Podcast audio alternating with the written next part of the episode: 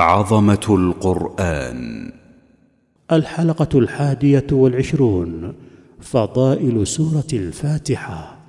بسم الله الرحمن الرحيم. الحمد لله رب العالمين، والصلاة والسلام على رسول الله وعلى آله وأصحابه ومن اهتدى بهداه، أما بعد، فمما يدل على عظمة القرآن الكريم أن منه سورة لا تصح الصلاة إلا بها، وهي أعظم سورة في القرآن العظيم. وقد فتح باب من السماء فلم يفتح إلا عند نزولها. وقد ثبت من حديث سعيد بن المعلى أن النبي صلى الله عليه وسلم قال: لو علمنك سورة هي أعظم سورة في القرآن. ثم قال له: الحمد لله رب العالمين، هي السبع المثاني والقرآن العظيم الذي أوتيته. والحديث رواه البخاري، وهو حديث ثابت عن النبي عليه الصلاة والسلام.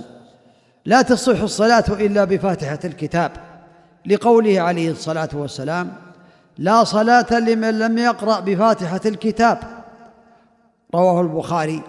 وكذلك من صلى صلاة لم يقرأ فيها بفاتحة الكتاب فهي خداج ثلاثا غير تمام.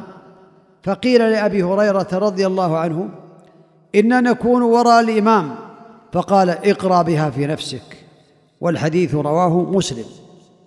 يخاطب الله تعالى العبد فيكلمه أثناء قراءتها في الصلاة كلاما يليق بجلال الله وعظمته. قال الله تعالى: قسمت الصلاة بيني وبين عبدي نصفين ولعبدي ما سأل، فإذا قال العبد الحمد لله رب العالمين قال الله تعالى: حمدني عبدي. وإذا قال الرحمن الرحيم قال الله: أثنى علي عبدي. وإذا قال مالك يوم الدين قال الله: مجدني عبدي. وقال مرة: فوض إلي عبدي. فإذا قال إياك نعبد وإياك نستعين قال: هذا بيني وبين عبدي ولعبدي ما سأل. فإذا قال اهدنا الصراط المستقيم صراط الذين أنعمت عليهم غير المغضوب عليهم ولا الضالين قال الله: هذا لعبدي ولعبدي ما سأل، رواه مسلم. هذا يدل على فضل الله تعالى، وأنه يخاطب عبده أثناء الصلاة ويرد عليه ويثني عليه سبحانه وتعالى. سورة الفاتحة هي الشافية بإذن الله تعالى.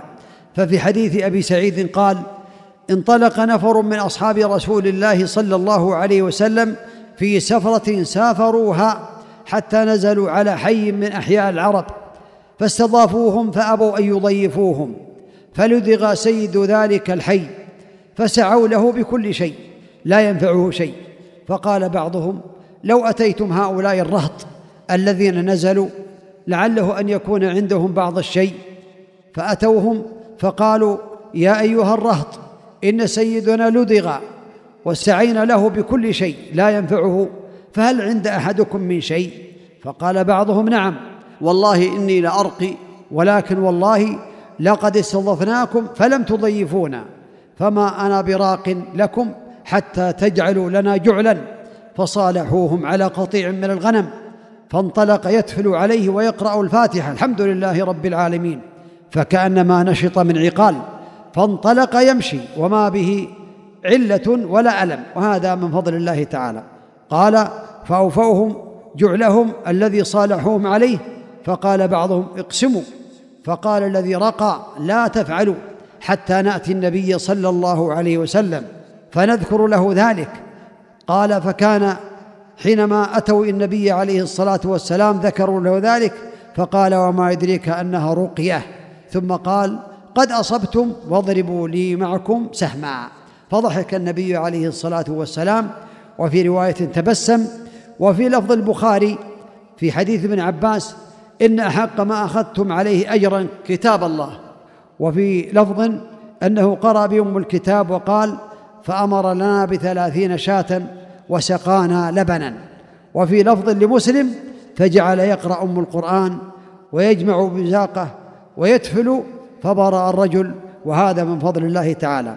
وذكر ابن القيم رحمه الله تعالى أنه كان بمكة ولا طبيب، وأصيب بمرض فأخذ من ماء زمزم وقرأ عليه الفاتحة يكررها، فشفاه الله تعالى أسأل الله تعالى لي ولكم التوفيق والتسديد والعلم النافع والعمل الصالح، وصلى الله وسلم وبارك على نبينا محمد وعلى آله وأصحابه أجمعين. جزى الله الشيخ خير الجزاء وجعله في ميزان حسناته، والسلام عليكم ورحمة الله وبركاته.